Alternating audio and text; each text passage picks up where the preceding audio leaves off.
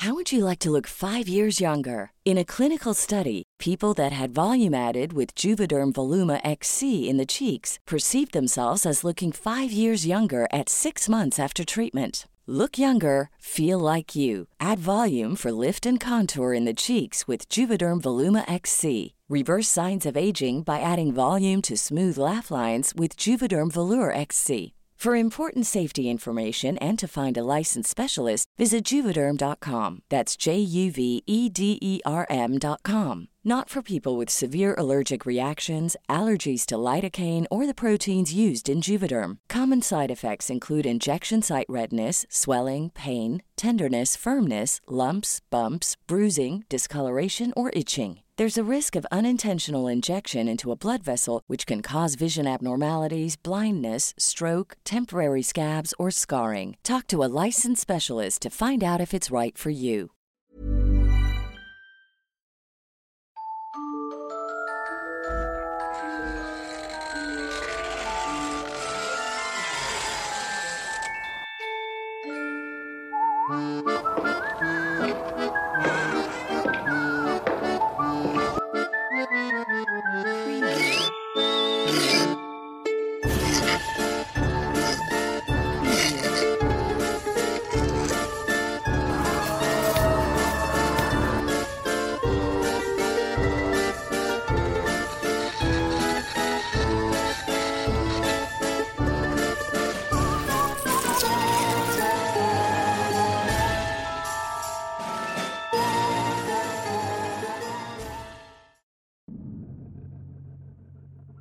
Muchas leyendas tienen su origen en una historia real, que luego de algún tiempo son contadas de generación en generación, por lo que al final terminan siendo conocidas por muchos.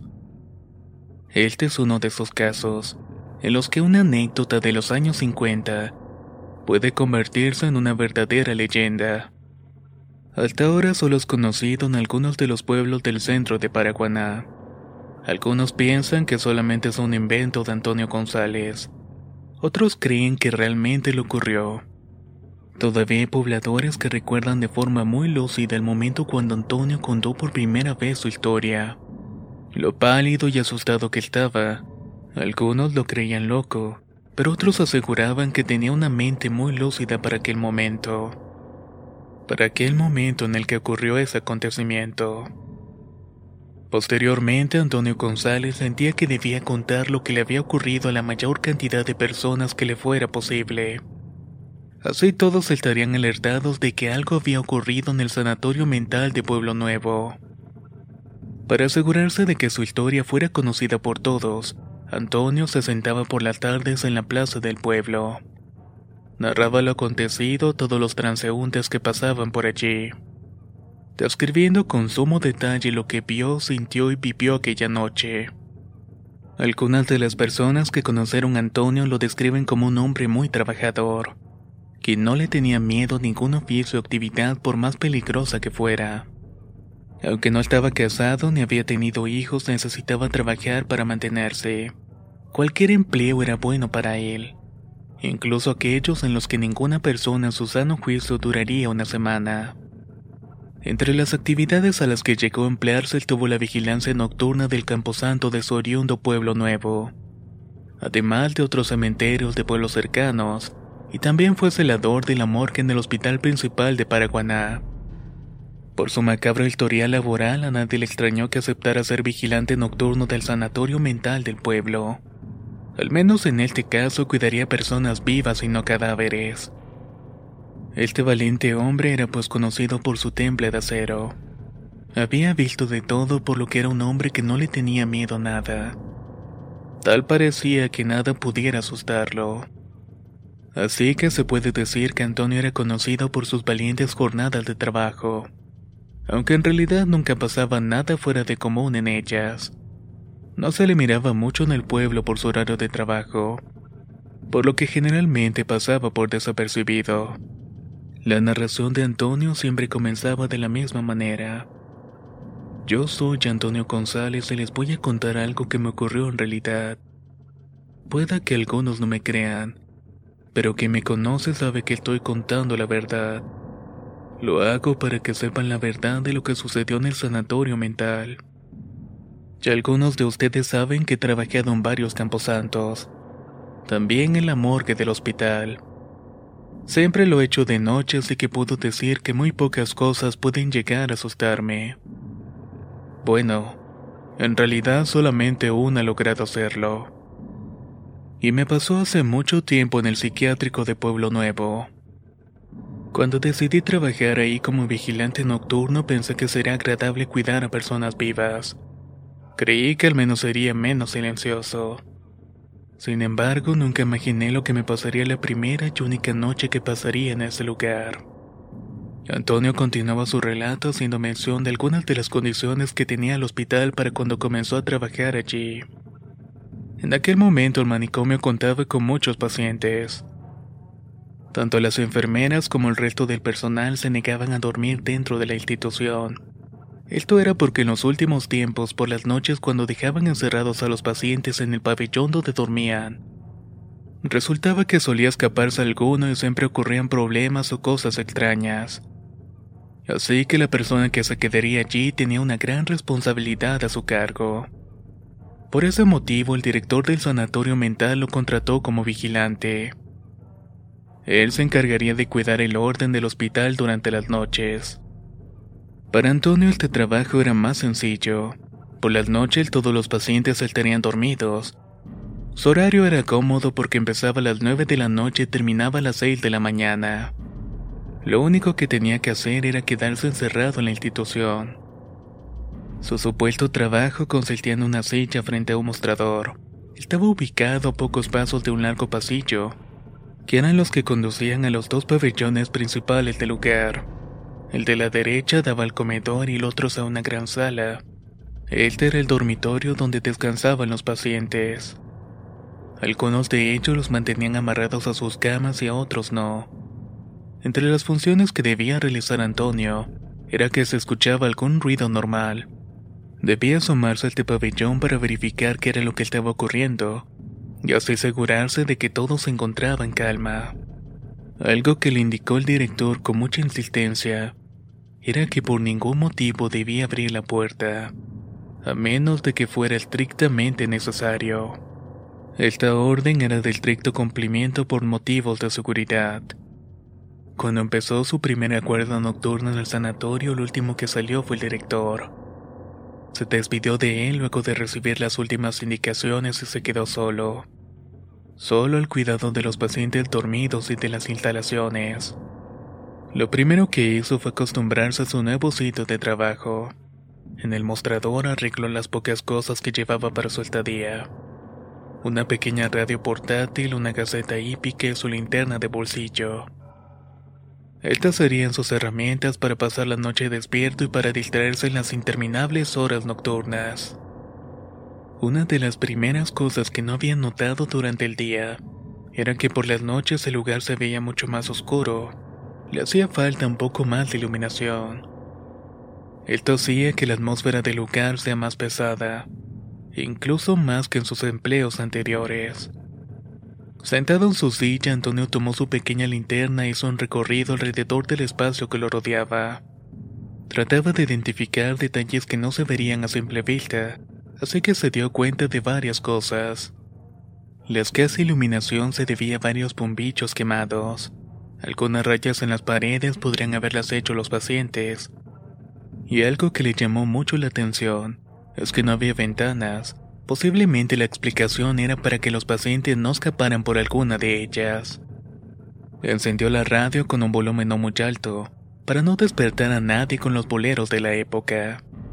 Pasó un rato estudiando la gaceta hípica, pero se cansó de hacerlo con la luz de la linterna así que decidió hacer su primera ronda de la noche. Con la ayuda de su pequeña linterna caminó hacia el pasillo principal. Era un espacio largo pero bastante angosto de color triste. Iluminó las puertas de madera de cada uno de los pabellones. Ambas tenían una pequeña ventanilla de vidrio por donde se podían asomar y observar lo que sucedía dentro de los cuartos. Sin embargo, mal llamó su atención una tercera puerta, una que estaba ubicada en medio de las otras dos y que se encontraba de frente al pasillo. Quedó muy impresionado porque no recordaba haberla visto antes, ni que le hubieran dicho alguna indicación de que habían ella. Eso era muy extraño ya que se consideraba una persona muy atenta a los detalles. ¿Cómo no me voy a dar cuenta de que había otra puerta en el pasillo? Se preguntaba Antonio. No sabía nada acerca de ese cuarto. Además se veía muy diferente a las otras dos. Su instinto aventurero lo empujó a ver de qué se trataba. Sin embargo, su trabajo no era saber qué hacían allí. Así que regresó a su puesto para revisar nuevamente las estadísticas del caballo ganador. Pasada la medianoche, un grito seco rompió el silencio de la noche. Aquel ruido provenía del pabellón donde estaban descansando los pacientes. Se levantó toda prisa, tomó su linterna del bolsillo y salió rápidamente hacia el pasillo para ver qué era lo que estaba ocurriendo. Dejó de cantar el bolero que se escuchaba en la radio, aunque aún lo podía escuchar ante la puerta del pabellón. De repente sintió un extraño escalofrío, una sensación a lo que no estaba acostumbrado. Pensó que era por el olor a moho y luego se daría cuenta de lo equivocado que estaba. Había sido su primera experiencia en el pasillo y no lo sabía. Sin darle mayor importancia, la nueva sensación alumbró la ventanilla de la puerta del pabellón dormitorio. Pero vio que todos los pacientes dormían tranquilamente. O al menos eso era lo que parecía. Hey, I'm Ryan Reynolds. At Mint Mobile, we like to do the opposite of what Big Wireless does. They charge you a lot we charge you a little. So naturally, when they announced they'd be raising their prices due to inflation, we decided to deflate our prices due to not hating you. That's right. We're cutting the price of Mint Unlimited from $30 a month to just $15 a month. Give it a try at mintmobile.com slash switch. $45 upfront for three months plus taxes and fees. Promote for new customers for limited time. Unlimited more than 40 gigabytes per month. Slows. Full terms at mintmobile.com. Millions of people have lost weight with personalized plans from Noom like Evan, who can't stand salads and still lost 50 pounds. Salads, generally, for most people, are the easy button, right? For me, that wasn't an option. I never really was a salad guy. That's just not who I am. But Noom worked for me. Get your personalized plan today at Noom.com. Real Noom user compensated to provide their story. In four weeks, the typical Noom user can expect to lose one to two pounds per week. Individual results may vary. Pensó que probablemente alguno había tenido una pesadilla y dio media vuelta y regresó a su puesto. Se sentó nuevamente en su silla y siguió escuchando sus boleros, y alumbró su gaceta para retomar el análisis de las estadísticas. No había terminado la canción que sonaba en la radio, cuando otro ruido lo desconcentró de su actividad. Estaban golpeando insistentemente la ventanilla de la puerta del dormitorio de los pacientes. Se incomodó un poco, pero era parte de su trabajo, así que regresó por el pasillo con la linterna para ver qué ocurría en el pabellón. Sin embargo, esta vez lo hizo con un poco más de cautela, y no encendió la linterna para no alertar a quien trataba de fastidiarlo. Cuando caminaba hacia el pasillo en completa oscuridad, sintió una brisa fría recorrer su espalda. Eso no lo desanimó. Al llegar hasta la puerta del pabellón, encendió la linterna pero quedó sorprendido al ver que todos los pacientes seguían durmiendo en sus camas. No hubo ninguna sorpresa, todos estaban postrados e inanimados. Parecían maniquíes sin vida sobre sus camas. Eso fue algo que lo tranquilizó, pero la vez también lo había desconcertado. Mientras regresaba a lo suyo, pensaba en lo que pudo haber sido aquel golpeteo incesante en las ventanillas. Lo había escuchado claramente, así que decidió revisar a través de las ventanillas de las otras dos puertas. Comenzó por la de la cocina, iluminó a través de las ventanillas de la puerta y vio una larga mesa. Encontró todo más limpio de lo que imaginaba. Pensó que era porque los enfermos solamente comían una vez al día. El director ya le había comentado acerca de la difícil situación presupuestaria del psiquiátrico. Mientras seguía revisando la cocina, un nuevo y extraño sonido llamó su atención. En esta ocasión era la radio. Ahora en lugar de escuchar una tenue música, solo sonaba un estridente y desagradable e intermitente ruido de estática. Regresó a su puesto con la intención de apagar el ruidoso aparato y para evitar que se despertaran los pacientes. Al llegar le quitó las baterías y las revisó. pensando que estaría checando el tiempo de cambiarlas. No llegó a colocarlas nuevamente en el radio. Ahí fue que supo que algo raro estaba ocurriendo. Nunca había sentido algo igual. No era un problema de la radio, era otra cosa diferente. Tratando de calmarse pensó que era su primer día, que se estaba acostumbrando a este tipo de cosas. Pero antes de terminar la frase su instinto percibió algo en el pasillo. Dejó las baterías de la radio en el escritorio y caminó hacia él alumbrando sus pasos con la linterna. Su habitual serenidad fue sustituida por intranquilidad. Tenía nerviosismo y un helado sudor en la espalda. El ambiente era más pesado que antes cuando la vio. La tercera puerta de la que nadie le había hablado estaba entreabierta. Pero él sabía que eso no era posible. Estaba seguro que esa puerta estaba cerrada cada una de las veces que pasó por allí. Ahora estaba completamente seguro de que no estaba solo, pero no sabía de quién se trataba. Un ladrón, uno de los pacientes, el director. Los pacientes comenzaron a chillar y hacer ruidos con las camas como tratando de zafarse de ellas. Parecían estar tratando de liberarse de algo y de pronto, la radio comenzó a emitir la canción del trío de los Panchos. La reconocía, pero era como si la cantaran en retroceso, con notas discordantes y nuevamente sonó el ruido de la estática. Alarmado por lo que ocurría, no sabía qué atender. ¿Cómo era posible que sonara el radio si no tenía pilas? ¿Qué estaba pasando con los pacientes? Eso era algo normal en aquel sitio.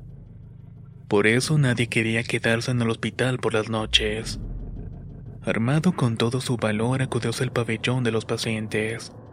Sus gritos eran horribles. No parecían humanos y eran totalmente desmesurados.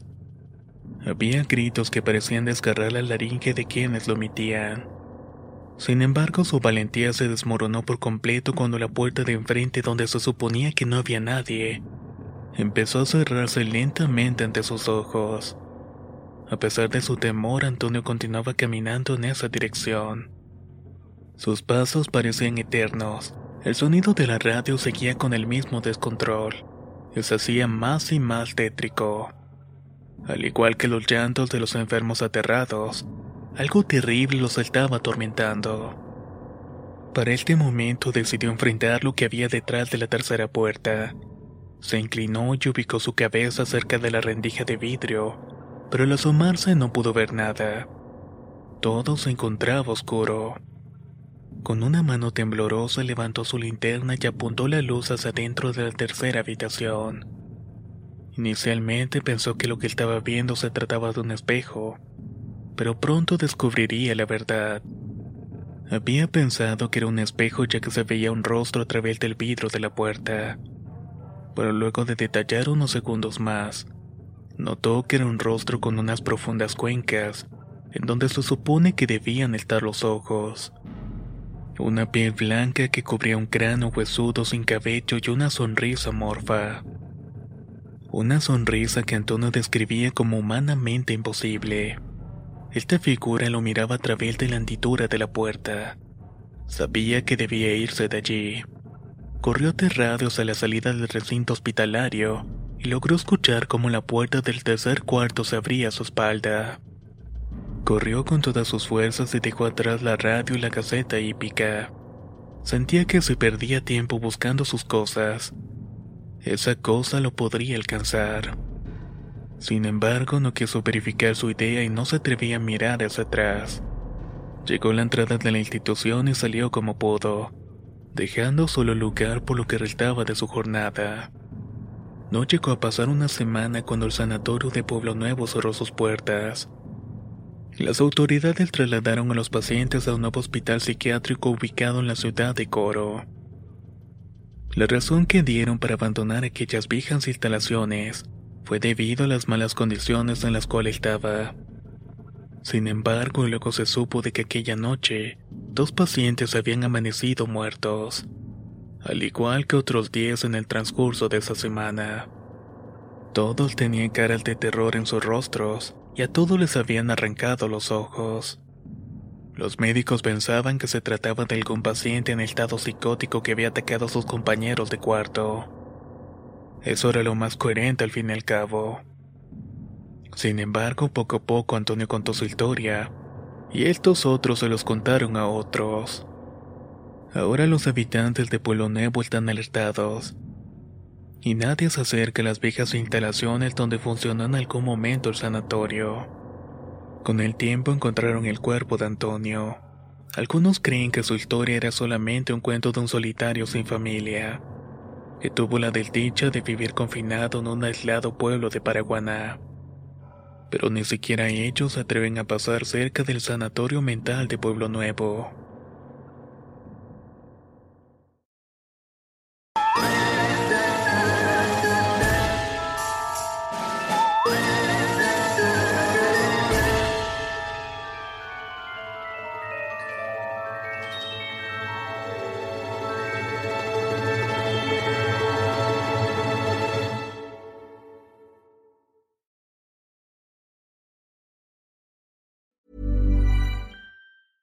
Hey, folks, I'm Mark Marin from the WTF Podcast, and this episode is brought to you by Kleenex Ultra Soft Tissues, your ally to help tackle your allergy symptoms this season. I love the change of seasons, but nobody loves pollen and all those other things floating in the air that make you sneeze during this nice weather. Kleenex Ultra Soft Tissues are hypoallergenic and allergist approved, so fight back against watery eyes and runny noses without worrying about irritating your skin. For this allergy season, grab Kleenex and face allergies head on.